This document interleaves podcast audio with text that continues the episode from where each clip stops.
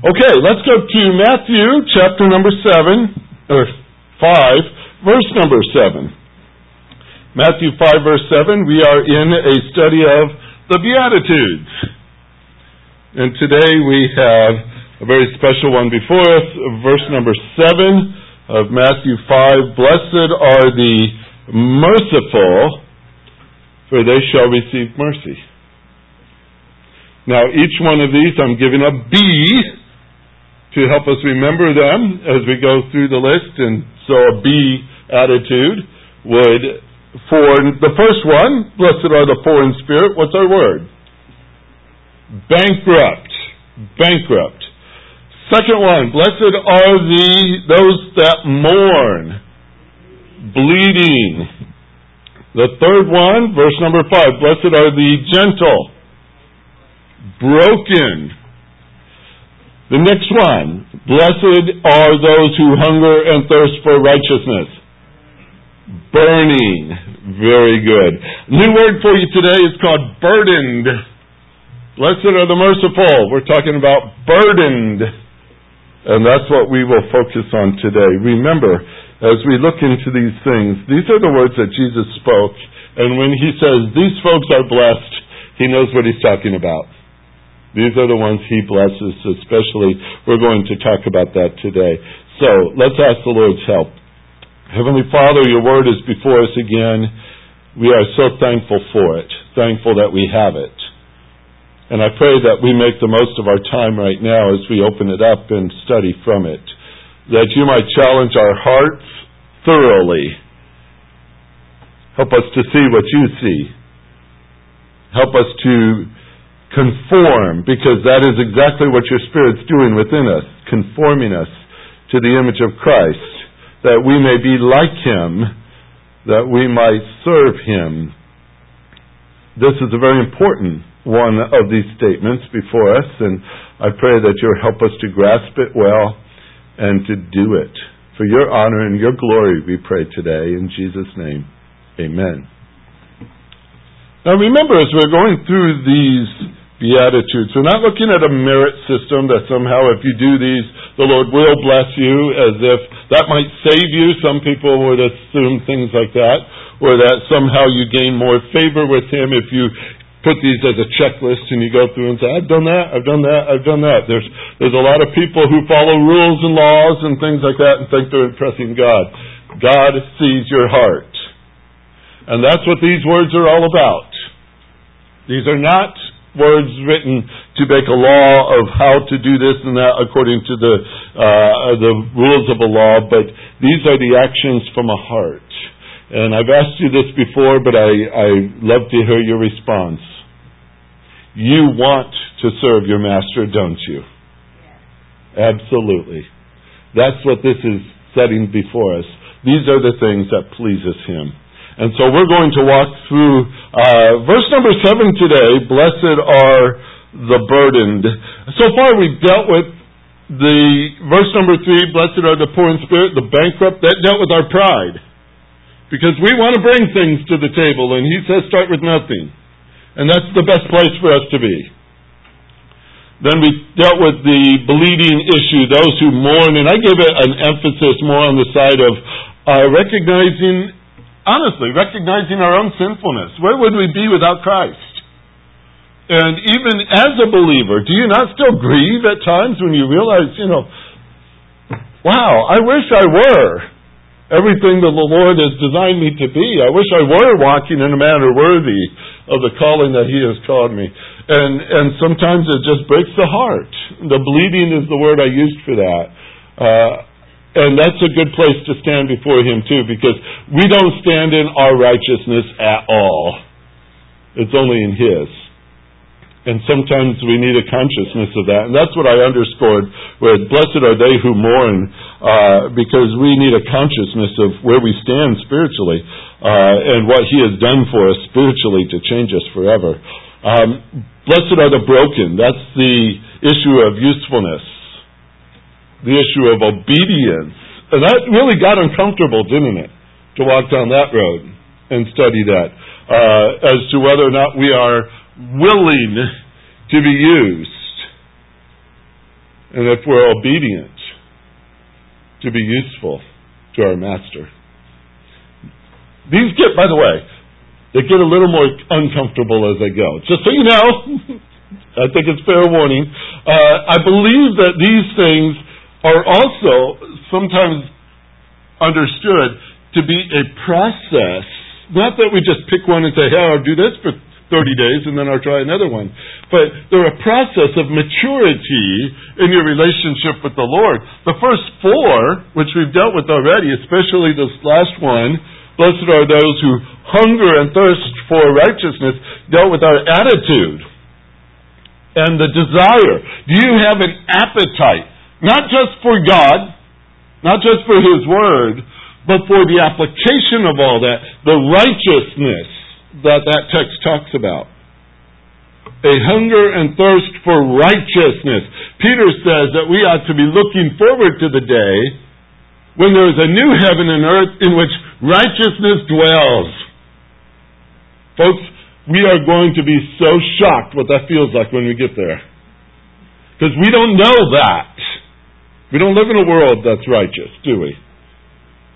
And that's going to be an amazing thing. But do you long for that? That's what it talked about a burning, a hunger and thirst for righteousness. Boy, is that a test of the heart. Today we move into the next one, and I told you it was the word burdened. Blessed are the burdened, and that has to do with mercy. Blessed are the merciful, for they shall receive mercy. It's interesting to see how God prepares people for ministry. We have some examples in the scriptures of his preparation process. Take a man by the name of Moses. Forty years he dwelt in Egypt.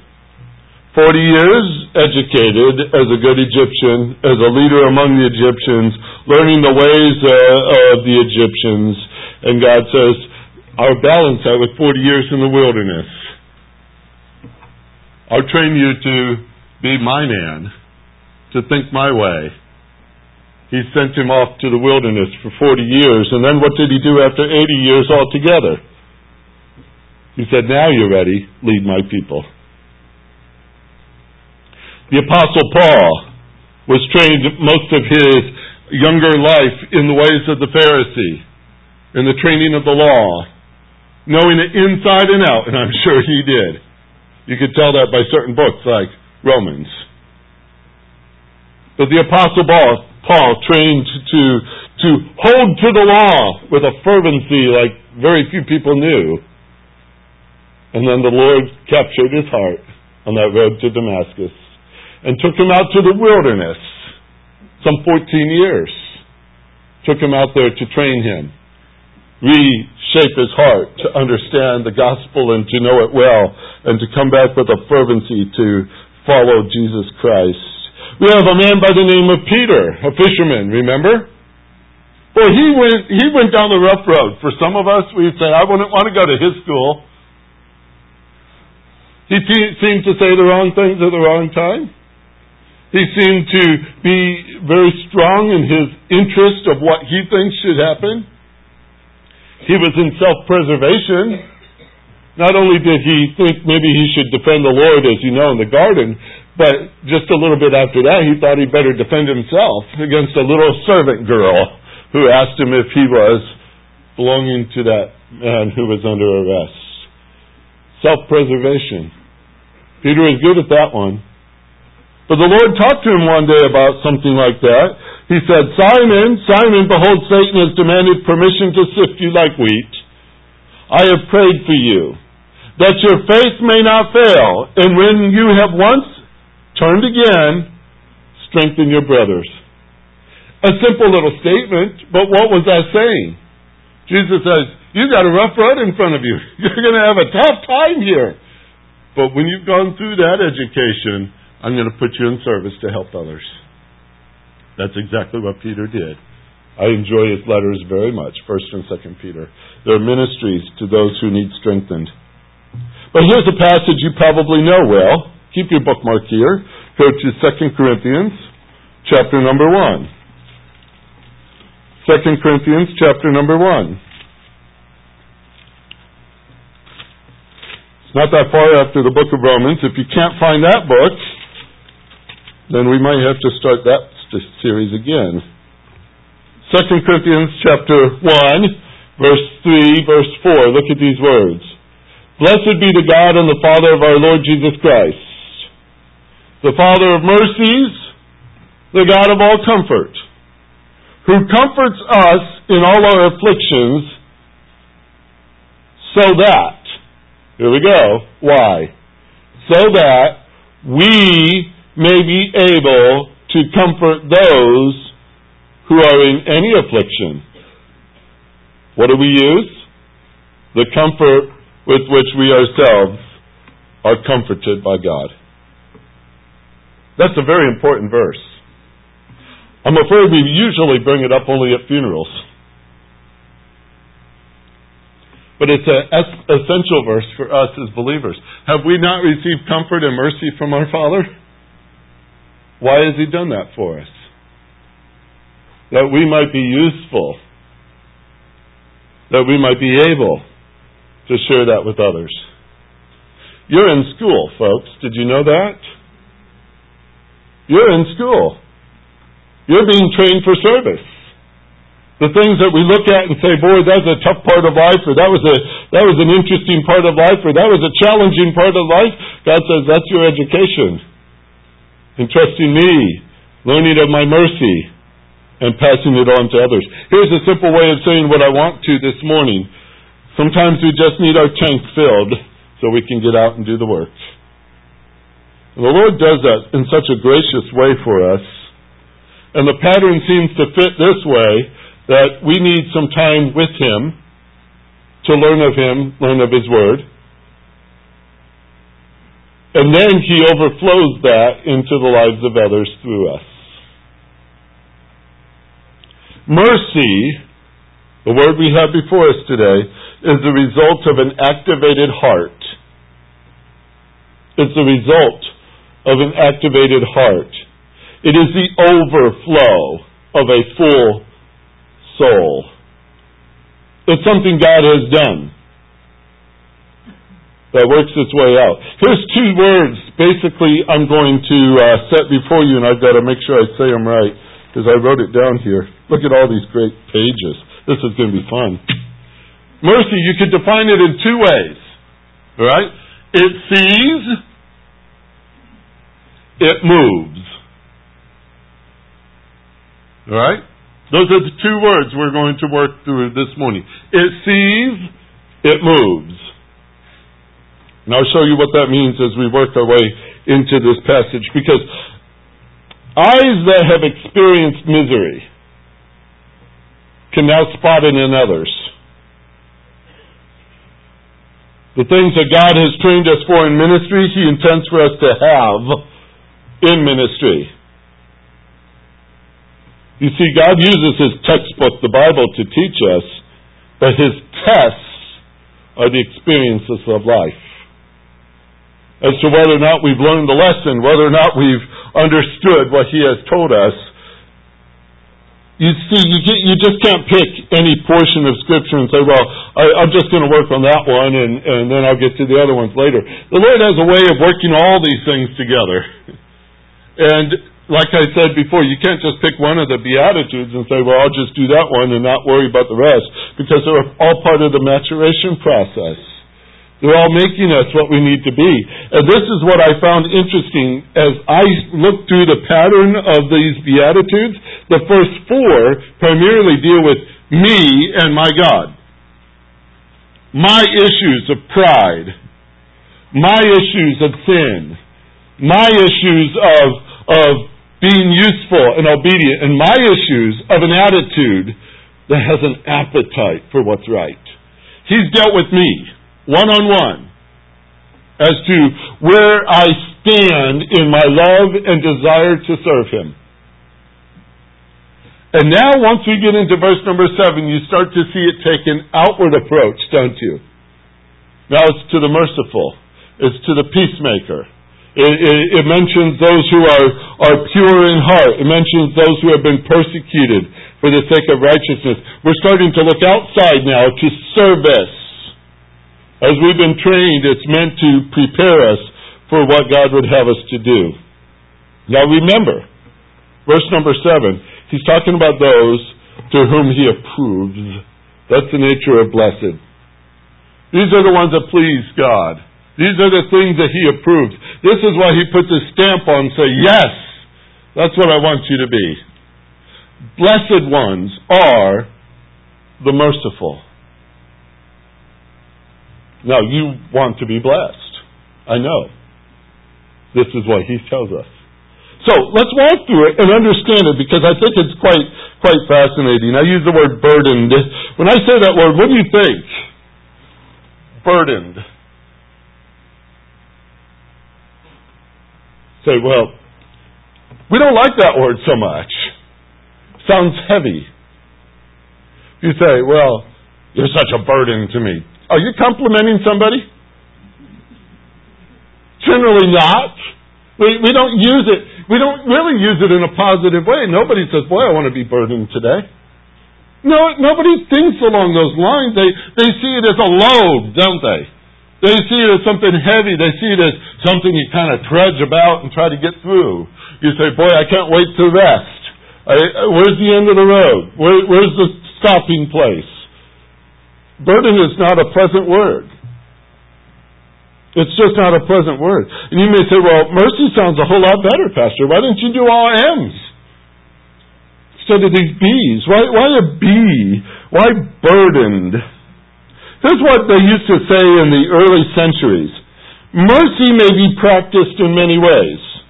Not by money alone, but by word, and if you have nothing to say, by tears. Mercy is an active term. If you were to look it up and start to dig through it, even in some of my my uh, lexicons, Greek dictionaries. These are some of the terms they use here. Actively compassionate. Now the key actively in front of that is important. Actively compassionate. Being compassionate by word or deed. Showing mercy. Do you see action tied to all of those? Showing mercy. You, you see, it's not just a word that I see. It's a word that involves movement because we say the phrase, even in Scripture, he was moved with compassion. He was moved with compassion. One commentator said this it was to make the condition of another our own. I thought those are those are pretty profound comments, but I want to show you it in action first, okay? And then I'll go into more of a definition here in a minute. But you're in Matthew 5. Go to chapter 9 for a minute. And this was not one day in the life of Jesus, but boy, it must have been like that. Because there is a, a turning point in the middle of the chapter that moves into another time spot. But here's, here's something that I found interesting. When you start Matthew chapter 9, Jesus is in the real heart of the ministry years, as we would have it, uh, with the activity he's doing. And it says in verse number 1, we'll start right here, getting into a boat, Jesus crossed over the sea and came to his own city. And they brought to him a paralytic lying on a bed. This poor guy. You know his story, it's pretty rough. His friends wanted desperately to help him. It says, seeing their faith, Jesus said to the paralytic, Take courage, son, your sins are forgiven. Now it goes on later. He says in verse number six, Get up, pick up your bed, and go home. And he got up and went home. Seeing the paralytic and the faith of his friends, he healed him. You see the two words put together? That's compassion. He saw, and it moved him to act. Let's look at chapter, the, the next part of the chapter, verse number 9. Jesus went on from there. He saw a man called Matthew. Matthew, the tax collector, sitting at a tax collector's booth. And he said to him, Follow me. And he got up and followed him. Here again, Jesus sees Matthew. How many people look at a tax collector with compassion? How many of you rejoice when the IRS envelope comes to your house? Aha. Jesus saw him and notice, he didn't just walk by. He said, Follow me. He was moved to invite him to follow. He called him. Look down uh, a little further. Um, try verse 18. While he was saying these things, there was a lot going on, by the way. He went to a dinner. He was at the dinner. Uh, people were asking him about, uh, you know, theological questions and such like that. But what he did say, or just go with this, verse 13, he told the, the, the rich Pharisees and all the rest, go and learn what this means. I desire compassion and not sacrifice. Now, verse number 18. While he was saying these things to them, a synagogue official came and bowed down before him and said, My daughter has just died, but come and lay your hands on her that she will live. Jesus got up. Look at the action right away. Did he have compassion on this man? Yes. And immediately Jesus gets up and begins to follow him. So does his disciples. Now right in the middle of that, verse 20, a woman who had been suffering from a hemorrhage, hemorrhage for 12 years came up behind him, touched the fringe of his cloak. For she was saying to herself, if I only touch his garment, I will get well. But Jesus, turning and seeing her, said, Daughter, take courage, your faith has made you well. Right in the middle of a compassionate act, he had another compassionate act to help this lady. Verse number 27. Verse 27. Jesus went on from there. Two blind men followed him, crying out, Have mercy on us, son of David. So when he entered the house, the blind men came up to him, and Jesus said to them, Do you believe that I am able to do this? And they said, Yes, Lord. Then he touched their eyes. Was there compassion again? He saw their need. He did something about it. He was moved, and he touched them. Verse number 32. As they were going out, a mute demon possessed man was brought to him. After the demon was cast out, what just happened? This, this man was brought to the Lord, and it doesn't say the rest of the story except that the man was healed. Jesus saw the need, and he met the need. He was moved to help this man and released him from this demon possession. Verse number 35, Jesus was going through all the cities and villages, teaching in their synagogues, proclaiming the gospel of the kingdom, healing every kind of disease, every kind of sickness. Now this is where it gets important. I mean, not that the others wasn't, but this is very important. Verse 36. This sums up this chapter. Seeing the people, he felt compassion for them because they were distressed and dispirited like sheep without a shepherd. He was moved with compassion. All the way through, you see stories like that, don't you, of Jesus? He sees the need and he's moved to meet the need over and over and over and over again. The Greek word for this, by the way, is splanchna. I love the sound of that word. That's the word for intestines. You say, okay, what's that mean? That's the way the Greeks said they felt something. Right here. We say, I love you with all my heart. You would love to get their Valentines because they love you with their kidneys. They love you with their intestines. I mean, that's where they're moved. That's where they feel things. It doesn't look very nice either on the card, I'm sure. But this is this is a picture uh, of you know the feeling. You know, if you have something wrong right here, you shut down. What else works? You gotta lay down. You say, I can't move. I can't do anything. Why? Because that is bothering me. Now you understand what it means to be moved with compassion. They call it in other translations the bowels of mercy. That's why.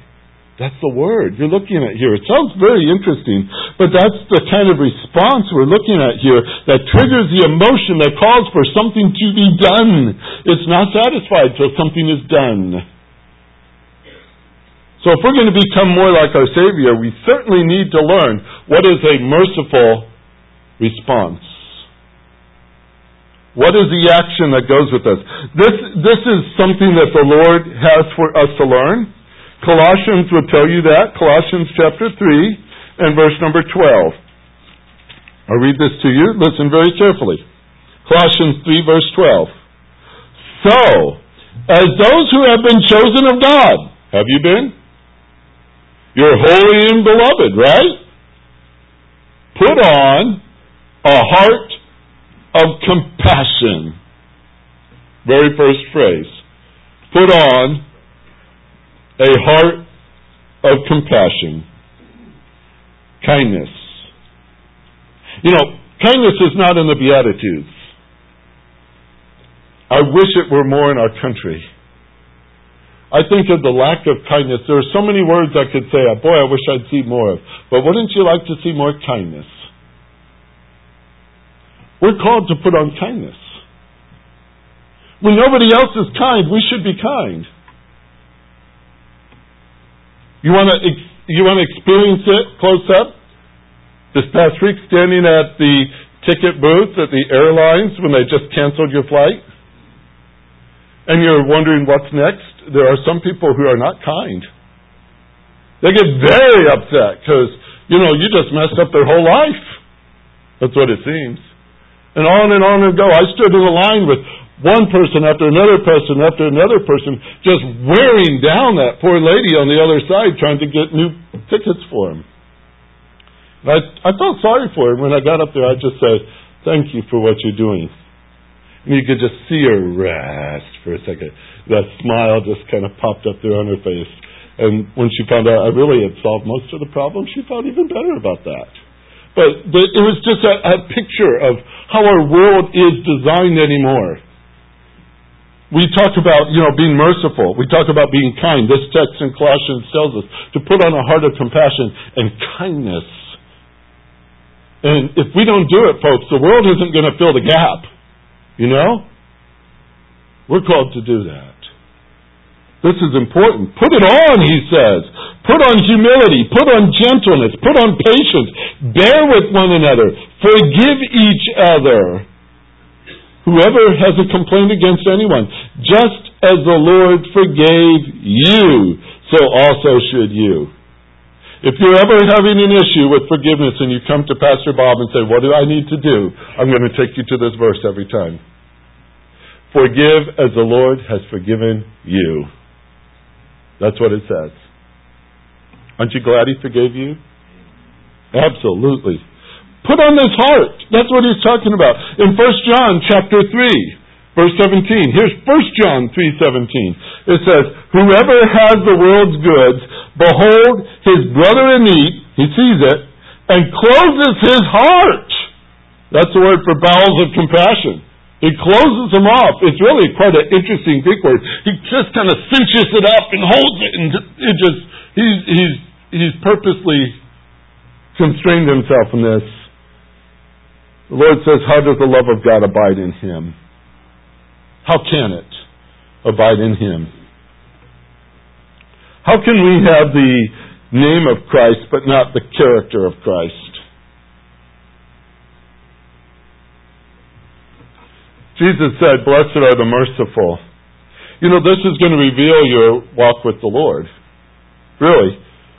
This word mercy, because it, it doesn't just see, it moves. It can see human wretchedness, but it has an impulse to relieve that. And you know, of all people on earth, we Christians know the answer, don't we? Do you know what the answer is to sin? To Savior. Bondage? The Lord Jesus Christ died, set us free from the chains of sin and death. We know the answer, don't we? This is the point. Mercy is just like that. It says, I see and I'm moved with the solution to the need. There's another passage. I think I've got a minute. Let me add to it. Jude. Jude, the last section of Jude is probably one of the most uncomfortable sections in Christian responsibility. But I want to read it to you. It's uh, verse 21 through verse 23. It's in the book of Jude. You know, this little book of Jude is so potent. Someday we'll go through that. It'll take us a year, I promise. It's just so potent. Look at look at what it says in verse 21. Now let's back up just 20 through 23. But you, beloved, building yourselves up on your most holy faith, praying in the Holy Spirit, that, that's your personal maturity keeping yourselves in the love of God, waiting anxious for the mercy of our Lord Jesus Christ to eternal life. That's, that's our personal care for ourselves. Look at what happens in verse 22. And have mercy on some. This is where it turns outward. You who love mercy, have mercy on some who are doubting. Save others, snatching them out of the fire and on some have mercy with fear, hating even the garment polluted by the flesh. Those are uncomfortable phrases. Because that means you've got to dive into dirty places to help that. Some people say, well, can't, can't ministry just be clean and neat and easy? Jesus touched the lepers. Nobody else would. This is a tough spot. But I'm trying to explain mercy to you. and that's what I'm trying to show you here. It's the compassion of the soul. It, it's moved. It, it makes the condition of another person our own in that we're grieved with the misery and we're stirred to act to help them. Let me tell you what it's not. All right? Sometimes it helps to go backwards a little bit and say, okay, this is not mercy. There's a Roman view.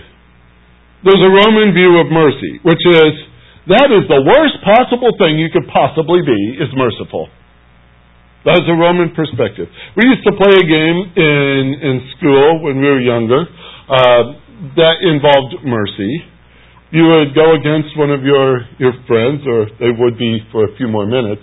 Um, you would lock fingers with them both hands up, lock fingers. Maybe you've played this game before. And the goal is to bend the other one's hands, fingers, all the way back until they're down on their knees crying out, mercy. All right? Now, there's a trick to that, by the way, that worked very well. Because as you're pushing them back, that's uncomfortable. But I found that if you squeeze your fingers tight, too, at the same time, that adds an awful lot more torture to the whole process because you're squeezing and their fingers are going numb and then they're going backwards and, and it works very well in case you want to try that on somebody. But that was our game called Mercy. We played that every now and then. I don't think we ever broke anybody's fingers. But the Roman philosophers used to call mercy the disease of the soul. Let me explain why. It was the supreme sign of weakness to a Roman. Mercy was a sign that you did not have what it takes to be a real man, and especially a real Roman. The Romans glorified manly courage, strict justice, firm discipline, and above all, absolute power. They looked down on mercy because mercy to them was weakness, and weakness was despised above all other human limitations. During much of the Roman history, a father decided at the birth of a child, whether it would live or die, all he had to do was raise his thumb up or down. That was the Roman view of mercy. That's not this word. There was a self centered view of mercy. Self-centered view is, if you don't look out for yourself, no one else will. Isn't that somewhere in Scripture? No. Hoard it up for yourself. Get it before anyone else takes it. Here's why I say it this way. Because we love to receive mercy. Don't we? Aren't we glad that the Lord gave us so much? I picture it like a truck being backed up and the whole load dumped on us. But we dispense it with a teaspoon. That's the hoarder. That's the one who loves to take it in, but are reluctant to give it out. Remember the disciples came up to Jesus one day and said, How many times must I forgive? And they even recommended a very generous number. Seven. And you know Jesus' response. 70 times 7. And you say, okay, 491 times they're done. That's the way we think. God did not do that to us, did He? That's not His definition of mercy. You hit 491 and you're done. I think we would have been done a long time ago. But a self-centered view is like that. It counts. Because each of these offenses, each of these things, each of these acts of giving it cost me something, and they don't want to pay the price. That's not mercy, folks. That's not mercy. There's a self-interest view too. Uh, the other was a self-centered view, a self-interest view, where it's something like the way we do it today. We, we put things into investments in order to receive back, right? That's the idea. We think that's the American right to, to be able to, to be entitled to the profit. So we invest all this so that we can get something back. Sometimes we mistakenly apply that to the concept of mercy because you read right here, blessed are the merciful for they shall receive mercy. So they say, oh, I want to receive mercy so I'm going to be merciful so I can receive it back. Right? That's the way they, they view the passage. Now let me tell you what that looks like. They think if we're merciful to others, they will be merciful to us. How many times has the world been merciful in reciprocation to mercy you've given to it? How likely is it to be merciful to you? Look at verse 11. Matthew 5:11. Does that look merciful to you? Look at those words. Blessed are you when people insult you and persecute you and falsely say all kinds of evil against you. Oh, you've been merciful to them. Shouldn't they be merciful to you? Don't expect it from the world. And those who go into this are, are, are, you know, discouraged, surprised, thinking that, well, if I'm only merciful to other people, they have to be merciful to me because that's what God said. Don't expect it from the world, folks. That's not where mercy comes from, by the way, because the giver of mercy is not man, it is God. He is the one that we're serving. If we're looking for man to give you some sort of praise or satisfaction or fill your need for mercy, you're looking in the wrong place. God is the merciful one. And so self-interest is not going to be the route for mercy either. There's a judgmental view, by the way, with mercy a judgmental view. He, he's like the judge in the courtroom. Uh, he hears the case. He sees the evidence.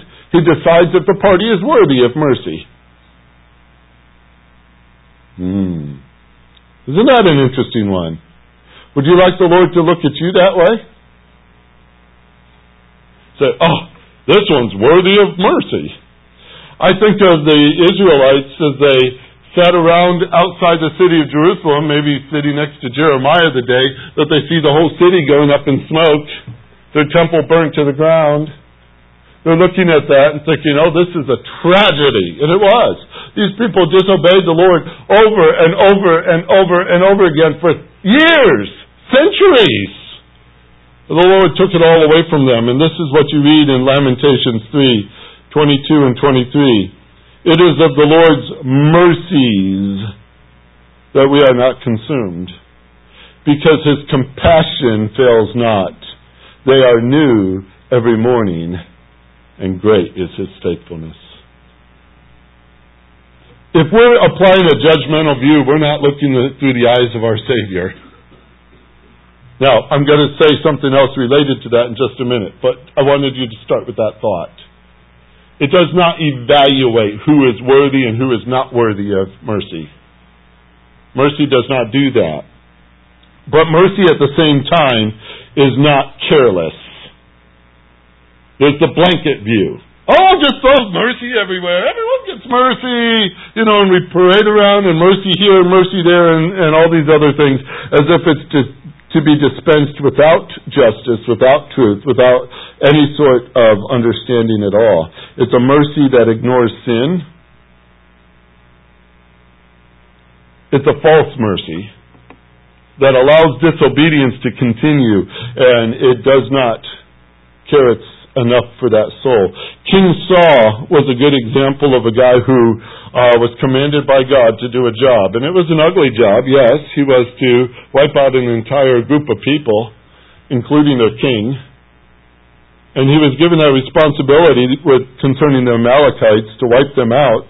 But he chose to spare King Agag. He says, uh, uh, but that's merciful. And God says, you displeased me. You did not follow my instructions. Your act of, of compassion is not what I asked you to do. King David had that same kind of compassion toward his son Absalom, who was rebellious, who was a wicked young man. And David would not deal with his son's sin. He had an attitude of carelessness, and that was not merciful. His son died is a tragic death. It's not merciful to overlook sin, folks, because of a loving attachment. Sin destroys, doesn't it? Do you care that that person can be destroyed because of the sin they're in? Does your mercy want to do something about that or just cover it up with a happy little blanket? You see, merciful, mercy and, and applying mercy not only seasoning but acts. So we can't use a blanket here. Now God is 100% merciful. 100%. But He's also 100% just. The same God who created heaven has created the lake of fire. Now, if you want a real philosophical, theological discussion on mercy, Put those two things in the equation. It's an incredible thought to try to figure out how can that be merciful? Yet it is. Oh, it's incredible. We, we won't even walk down that road right now because my time's almost up. I just want to talk about what is mercy. I'm going to give you three things here. First of all, just a definition and then the three things. This mercy we're looking at here in Matthew chapter 5 is not manufactured by man. This is God's mercy. It's a divine mercy. You cannot generate it, folks. I cannot generate it. It comes from somebody who stands before the Lord with nothing in their hands. They're bankrupt. They're bleeding because they know they have offended their God over and over and over again. And they still, even though He's forgiven them, they have a heart that wants to, to, to recognize where they've been. There's a gentle brokenness about them that they're willing to serve. There's a burning now for what is righteous. And they stand before God and say, Lord, I don't have anything, anything to serve you at all. The best I have is my righteousness, and it's a rag anyway. But I want to serve you and I want to do what you called me to do. And he says, then I will fill you with mercy. Why? He fills you. I like merciful. Merciful. He fills you that you may dispense it. He says, of all the people on earth, you understand mercy because you received it. That's the picture of what we're looking at here. It's what God has approved. It's what a Christian has that God has initiated. And here's my three things about it. Mercy is what we have received is undeserved. Isn't it? It's undeserved. We can go to Ephesians 2 and we could talk about, for by grace you have been saved through faith, and passages like that. We talked about the mercy. God, in His great mercy, looked down upon us, and He saw us as we were. His mercy looked down and saw our condition. That's a focus on our pain. His grace is a cure for our need to focus on the pardon. He did that. I, I'm so thankful that God initiated it. That God started it. It's undeserved. And that's the second thing. It's initiated. It's how we received it. It's not what only what we received, but how we received it. He did it. He did it. It was his initiative. He brought it to us, didn't he? How many of us were standing around saying, I need mercy? If he hadn't opened our eyes, we would have never known it. But he's the one who did it. He gave first. I could read to you Titus. You know Titus. Titus chapter 3, verse 5. Maybe you've memorized this passage. Let me give it to you one more time. You haven't memorized it, let me say, here's a good verse to memorize this, this month. Titus 3 verse 5. He saved us, not on the basis of deeds which we have done in righteousness, but according to His mercy. He saved us. By the washing of regeneration, by the renewing of the Holy Spirit, whom He poured out upon us richly through Jesus Christ our Savior. He initiated it, folks. That's how we received it. If you're going to be a dispenser of mercy, understand number one, it's God's plan and it's God's supply. All right? Here's the third thing, and it goes with this phrase it's God empowered. It's undeserved, it's God initiated, it's God empowered. It's divinely generated. It's the work of the Holy Spirit in your heart. It's where you, you're obedient to Him and you desire what's right. He says, okay, here's what's right. Go be merciful to those in need. See their need and reach out to them because you have that mercy from your Father to dispense it. It's His. It's not yours. Here's a great little passage in Romans chapter 12. Start in verse 17. You want to practice mercy? Listen to this list. 17 through verse number 21. Never pay back evil for evil to anyone.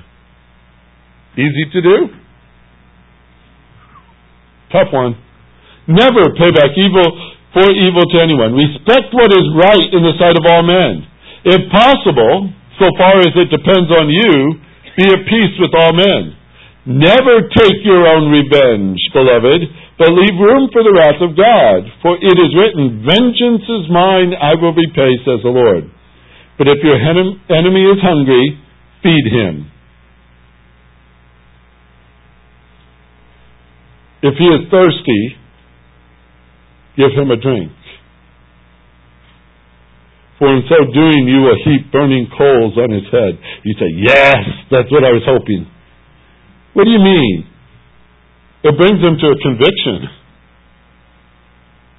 Do not overcome by do not be overcome by evil, but overcome evil with good. Wow, those are tough things. Do you think it was easy for the disciples and the crowd to hear this phrase that day? Blessed are the merciful. When they see Roman soldiers around their town, when they see Pharisees demanding they walk by the law or else God will take them out. Could you imagine living in such a harsh reality like that and Jesus saying, Be merciful? Be merciful. Jesus exemplified that all the way through his life, especially as he went to a cross. So I challenge you today with this word burdened today. May it take on a new picture for you in your heart and in your thoughts. Burdened.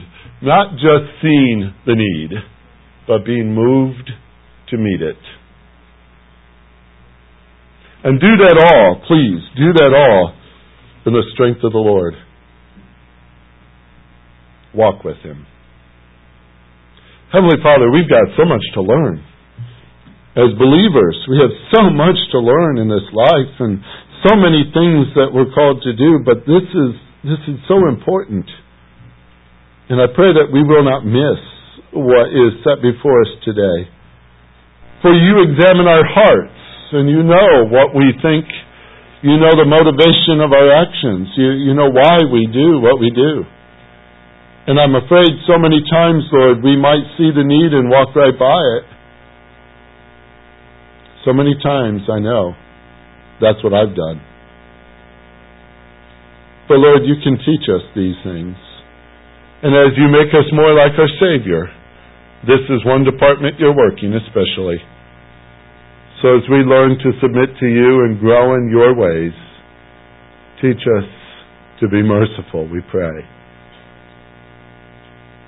Because we have received mercy. And we thank you, Lord, for your work in our life and your great patience with us. And that faithfulness we've read about this morning how your mercies are new every morning.